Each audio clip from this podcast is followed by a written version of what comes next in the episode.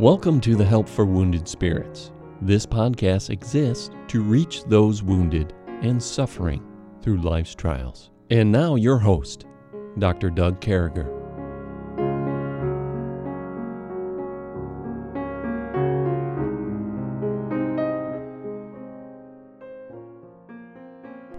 Well, it's great to be back with you folks on this 153rd podcast. And, you know, we're pretty excited to be able to be in God's Word, to be in the book of Job, chapter 19. We just finished chapter 18 yesterday. And, man, chapter 18, old Bildad, we are we have a mutual uh, wanting to strangle society going on where Stephanie and I are both members, and uh, probably many of you. But we got to learn a lot from God's Word yesterday. We got a great poem yesterday from my dear friend Kim down in South America as a missionary. And and here we are, we're, we're cranking along and we come up on chapter 19 and always thrilled to have my co-host Stephanie Wesco with me. And good morning, Stephanie. How are you? Doug, I'm doing awesome. It's great to be here this morning. I think it's great to be here too. Thank you. And and so here we go. And and so we're going to talk about Job. He comes out and right away in these first few verses, I see Job as a crushed man. I am yeah. so glad Job has a God that uncrushes things. And uh, only God can unscramble eggs, Stephanie. We need to remember that. There's no one on earth that can unscramble eggs. You know, if I start scrambling eggs, I can't make over easy. As soon as I whip those puppies up, they're gone. God can make over easy. God can change anything. God can change everything. And God does. And here we are in chapter number 19 of the book of Job. It says, Then Job answered and said, How long will ye vex my soul and break me into pieces with words? These ten times ye have reproached me. Ye are not ashamed that you make yourself strange to me. And to be it indeed that I have erred, mine error remaineth with myself. If indeed ye will magnify yourselves against me and plead against me my reproach, know now that God hath overthrown me and have compassed me with his net. Behold, I cry out of the wrong, but I am not heard. I cried aloud, but there is no judgment. He hath fenced up my way, and have I cannot pass, and he hath set darkness in my path. He hath stripped me of my glory, and he hath taken the crown from my head. He hath destroyed me over every side, and I am gone, and mine hope hath been removed like a tree. He hath also kindled his wrath against me, and he counteth me unto him as one of his enemies. His troops come together and raise up their way against me, and encamp round about my tabernacle. He hath put my brethren far from me, and mine acquaintance are verily estranged from me. My kinsfolk have failed, and my familiar friends have forgotten me. They that dwell in mine house and my maids count me for a stranger. I am an alien in their sight. I called my servant, and he gave to me no answer. I entreated him with my mouth. My breath is strange to my wife, though I entreated for the children's sake of my own body. Yea, young children despised me. I arose, and they spake against me. All my inward friends abhorred me, and they whom I loved are turned against me. My bone cleaveth to my skin and my flesh, and I am escaped with the skin of my teeth.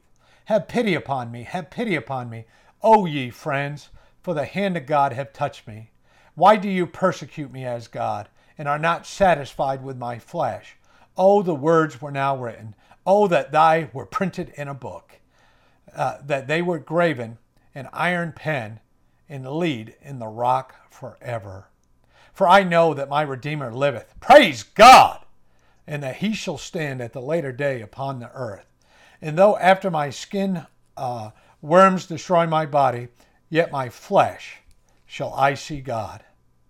Yet my flesh, what a promise, whom I shall see for myself, and my eyes should behold, and not another, though my reins be consumed within me. But ye should say, Why persecute we him? Seeing the root of the matter is found in me. Be ye afraid of the sword, for wrath bringeth the punishment of the sword, that ye may know there is judgment.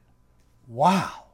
I mean, Job comes out and he's crushed. He's all over the place. He say, I know, I know my Redeemer liveth. I know he liveth. I know where I'm at. I know what I can uh, trust. And boy, that's a great place to be. He goes on and talks about how they slayed him, what they did, what God's doing against him. And and and those I love have turned against me is what I'm getting out of this. My family, my kinsfolk, my servants, my my wife doesn't like my breath, and uh, you know this keeps going on. That his wife doesn't want to hang out with him. His life's in a bad place, Stephanie. I mean, just just overviewing chapter 19. What comes to your mind? Job is I th- I think Job's which we've seen this before as he's talked. Job has not lost his faith in God, but he's honestly just telling what's on his heart. And I think he's he's I love in verse 2 or, or verse 3 where he says to his friends, "Ye make your, yourselves strange to me." Mm. And these friends were literally I don't believe they were his friends in the sense of Job was their friend. Yeah. They don't treat him like a friend at all. Um, and it's like Job saying, no matter how much I defend myself, no matter how much I tell you, I know that this, that God can do what he wants and God has allowed all these things. You're convinced this is because of me. And I get he's destroyed me. I get he's kindled his wrath against me and I get that he's treating me like he's my enemy. Um, all of these things, and it's just, um, it's like Job is just pouring his heart out here again. The ups, the downs, the highs, the lows, and God has a sense of humor because, you know, in the midst of Job pouring out his guts of his anguish, his despair, all this stuff verse 23 he says, Oh, that my words were now written. Oh, that they were printed in a book, that they were graven with an iron pen and let in the rock forever. It's kind of funny, honestly, because God has a sense of humor, seeing as how God had a book written that told his story, and all his words were written in a book and graven in an iron pen in the Word of God forever. I just think that's kind of a humorous Oh, I do. In verse 23, you had, in there. you had mentioned that earlier on before we started the podcast, how you couldn't believe that Job got his wish. There it is. It's in the iron pen. It's uh, it's written down for all eternity. And and when you think of thousands of years ago, and this was obviously four or five thousand years ago, maybe six. I mean, depending on your timelines. I'm not looking at a timeline, so I'm not doing a theological study on the uh, when earth began. We know Job is one of the oldest books in the Bible. Many consider it the oldest. Uh, but we come along to this point, and isn't it ironic that one of the oldest books in the Bible, uh, we believe it was uh, it was written by Moses, right? Uh, with mm-hmm. time, mm-hmm. and uh, right. Uh, that one of the oldest ones put down and passed around was about trials, and yeah. pe- people people at the beginning of existence heard the word, "I know my Redeemer liveth," and yeah boy, that's something we need to get out of this. I know my Redeemer liveth. And so Job's friends, you know, they continue to hound him. That's what more and more I'm getting this idea. They're hounding him. They're saying, you know, over and over again, they're hitting him with these accusations. Uh, then Job even says God has trapped him in his net. And uh, Job, again, Job's thinking he did something terribly wrong. Job is dealing with this guilt that's just unbelievable. And and he, he all but said his wife wants nothing to do with him. And and yeah. uh, and, and you know, Job's life is in a bad place. And and Mrs. Job, again, I I I tend not to pick on Mrs. Job. Uh, she just lost a couple handfuls of kids, her homes, her her servants, and all she knows is that Job was the most godly, that Job was uh, you know, uh, beyond reproach, all those different things. And she's and she's looking there, and Job's lost everything, and she's lost everything. I mean, her and Job are one. The Bible says they're uh, there's one person physical union forever. Uh, they're they're you know them and God. That's it. That's their family. That's their life now, and and I see that, and uh, I think that you know as we go on, uh, and we go through the verses, I think this is you know. The, there's some notoriety that we have to there has to be some notoriety that comes along with i know my redeemer liveth and there's a lot there. You know we hear that we hear a song i know that right? Isn't that a song? There might be a song i don't know. I've got our new song on my brain when i read it because that's worked yeah. into our new song. So uh, we mentioned this in the first podcast working on a couple songs and uh, there's one i'd like worked on sooner but it took it went to the back of the bus for the time being. It's uh, or to the back of the file cabinet, however you want to put it. It's, oh it's getting done this afternoon. All right. So here, so uh, again, uh, so Job, you know, uh, Job is continuously going on in despair. And again, I wrote down all the despair verses because we've all been there. You know, 13, 15, and 16, 14, 13 through 15, 16, uh, 18 through 21. These are the ones we went through. And now 19, 23 through 27. And each wave, each one we look at, each time we look at the Bible, Job's getting stronger of his despair. Job's in a bad place. If Job was around today, we'd have to give him the suicide hotline. We'd have to say, hey, Job, make sure you got this number. Make sure it's programmed on your cell phone. You got some pretty, you know, uh, downer friends, depressed friends, bringing you to a bad place, uh, doing the wrong things with you, not taking care of you, and and I think that's what's going on here. And I, you know, I don't know, Stephanie. I, I, Job would definitely need to come to our PTSD camp. He, you know, he would, and he would give the best testimonies out of anybody. You know, the guy could just lift up his shirt and show a couple boils on his belly, and uh, boy, that would just wake some folks up, wouldn't it? And uh, yep. and I think that you know this guy has been through it. You know, I've had a guy stand in front of me one time and talked about his son drowning in the pool. Went out to the pool when no one was looking and drowned. And they went out there and they were able to get him breathing again. And for the next ten years, he lived on life support in his bedroom. And then one mm. day he just died. And he had a picture of him on his wall, was a pastor in his office. And I might be off on the years, but the pain that he talked through, the pain. And, and so what I'm saying is I'm looking at Job losing these 10 kids.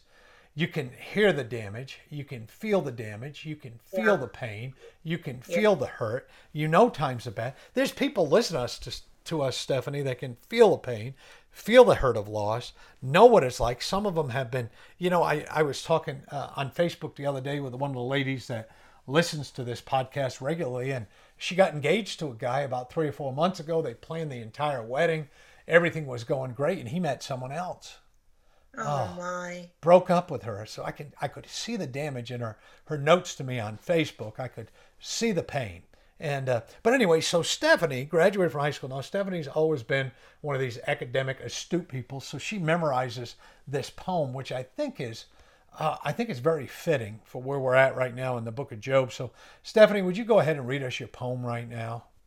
Give us some background on where that came from too if you would. Yeah, so I heard this. I heard this poem in high school, and um, God had really used it in my heart to just give me a desire to be exactly what He wanted me to be, and to be the vessel that He had that He wanted to be, that He could use.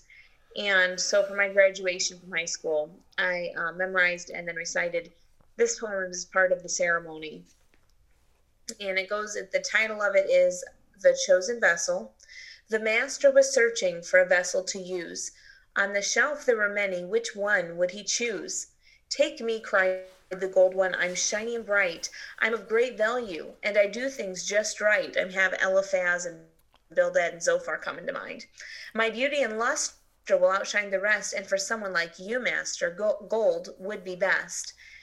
The master passed on with no word at all. He looked at his silver urn, narrow and tall. I'll serve you, dear master. I'll pour out your wine, and I'll be at your table whenever you dine. My lines are so graceful, my carving so true, and my silver will always compliment you. Unheeding, the master passed on to the brass. It was wide mouthed and shallow, and polished like glass. Here, here, cried the vessel, I know I will do. Place me on your table for all men to view. Look at me, cried the goblet of crystal so clear. My transparency shows my contents so dear. Though fragile am I, I will serve you with pride, and I'm sure I'll be happy in your house to abide. The master came next to a vessel of wood, polished and carved it solidly stood. You may use me, dear master, the wooden bowl said, but I'd rather you used me for fruit, not for bread. Then the master looked down and saw a vessel of clay, empty and broken, it helplessly lay. No hope had the vessel that the master might choose to cleanse and make whole, to fill and to use. Ah, this is the vessel I've been hoping to find. I'll mend it and use it, and make it all mine. I need not the vessel, with pride of itself, nor one that who is narrow to sit on the shelf, nor one that is big mouthed and shallow and loud, nor one who displays his contents so proud. Not one who thinks he can do all things just right, but this plain earthy vessel, filled with my power and might. Then gently he lifted the vessel of clay, mended and cleansed it, and filled it that day. Spoke to it kindly, there's work you must do. Just pour out to others as I pour into you. Mm. And yeah, that that poem now has a hundred times more significance to me than it did when I graduated from high school. But I believe that God was in the process, when we look at the book of Job, of taking Job as that vessel of clay that was emptied, broken, and laying there helpless. And when we look at all those other vessels, I see Job's three friends. They thought they had the world by the tail, they thought they knew everything about who God was, how he worked. And God was looking for that broken vessel. He's looking for the vessels that aren't perfect, that are messed up. And I'll never forget what you said to me in our first few counseling sessions when I told you I was too broken for God to do anything with. And your immediate comeback was one of, That's great that you're broken because now God will put you back together yeah. and it'll be stronger vessel as a result. And does that happen overnight? And do you always feel put back together? No but that's where it's a walk of faith where we walk by faith and not by sight. And faith is that substance of what we hope for in god and who he is and the work that he wants to do. And i think that's where job is at the end of 20 when he says that i do know my redeemer lives and that he will stand at the latter day on the earth. And even though my body's dying i'm going to see god. Whoa. And i, I think you know, I think there's some great significance in the poem and, and, and then in your following words is, you know, God makes vessels. Uh, God makes vessels that he can use. Uh, God makes people, you know, what is it? Is it uh, Second Corinthians 12 where we go through things so that we may help other people? And, uh, and, and I think, I think, you know, we're damaged goods, Stephanie. All right. We are, uh, by, by the, um, you know, by the world, by the world's opinion. We're a couple people have PTSD who've been through some things in our life, and so, so you know, a worldly doctor person would say, you know, old Doug and Stephanie are damaged. And can I tell you something? Everybody's damaged. Probably everybody listened to us has been damaged one way or another.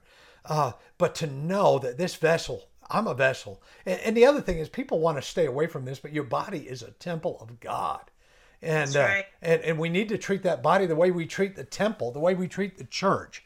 Uh, you know, you don't want to put anything on your body that you wouldn't put on the church or that you wouldn't put on the, you know, the bride and, and, and things like that. So I think God's making these vessels. He's uh, God's creating vessels. He's and and you know some people don't get this. Some people think they know everything because they you know maybe went to church for 20 years or whatever the case may be, or had a Bible study once. You know what I think I know, Stephanie? I think I know nothing.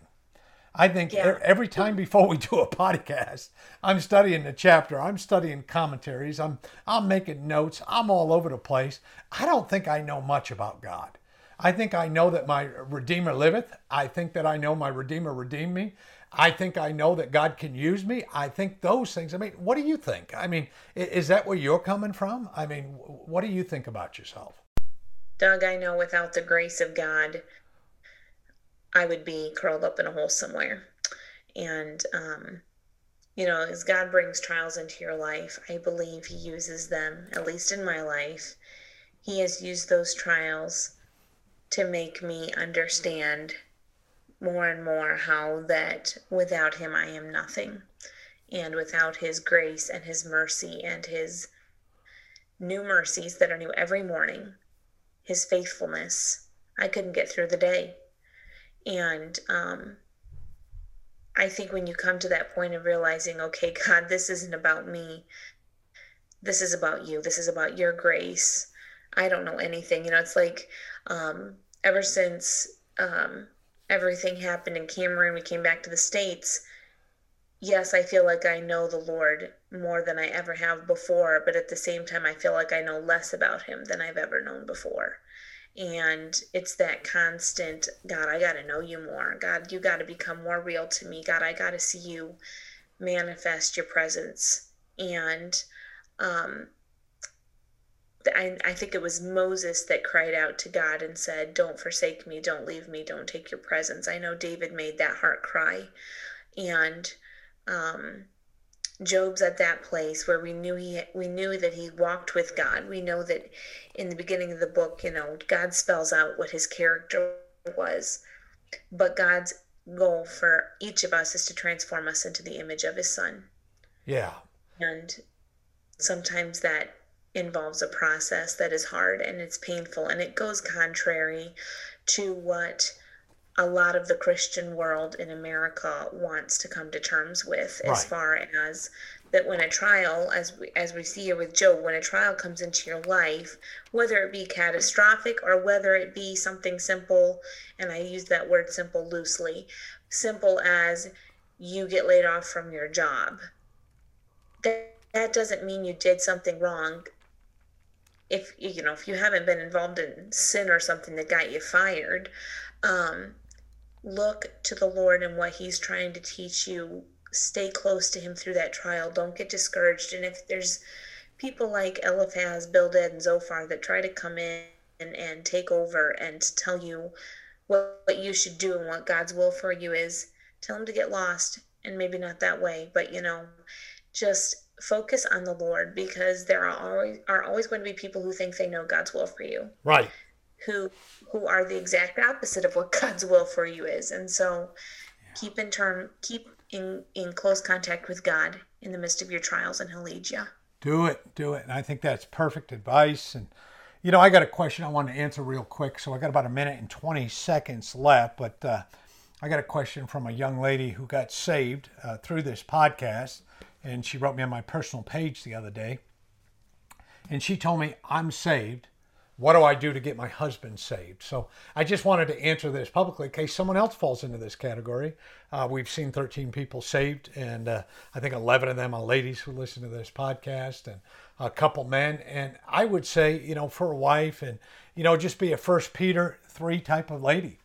You know, just love your husband with all your heart, pray to God, beg God, go in front of God with fear, uh, live up to what God has for you, and uh, be inviting. And uh, and I, I'm not talking about be abused, be this, be that. I'm talking about just living a life that epitomizes what God looks like, and uh, that's all you can do. And, and friends, listen, I've been there. I was saved uh, in in October and then it was the following. So I was saved in October of '93.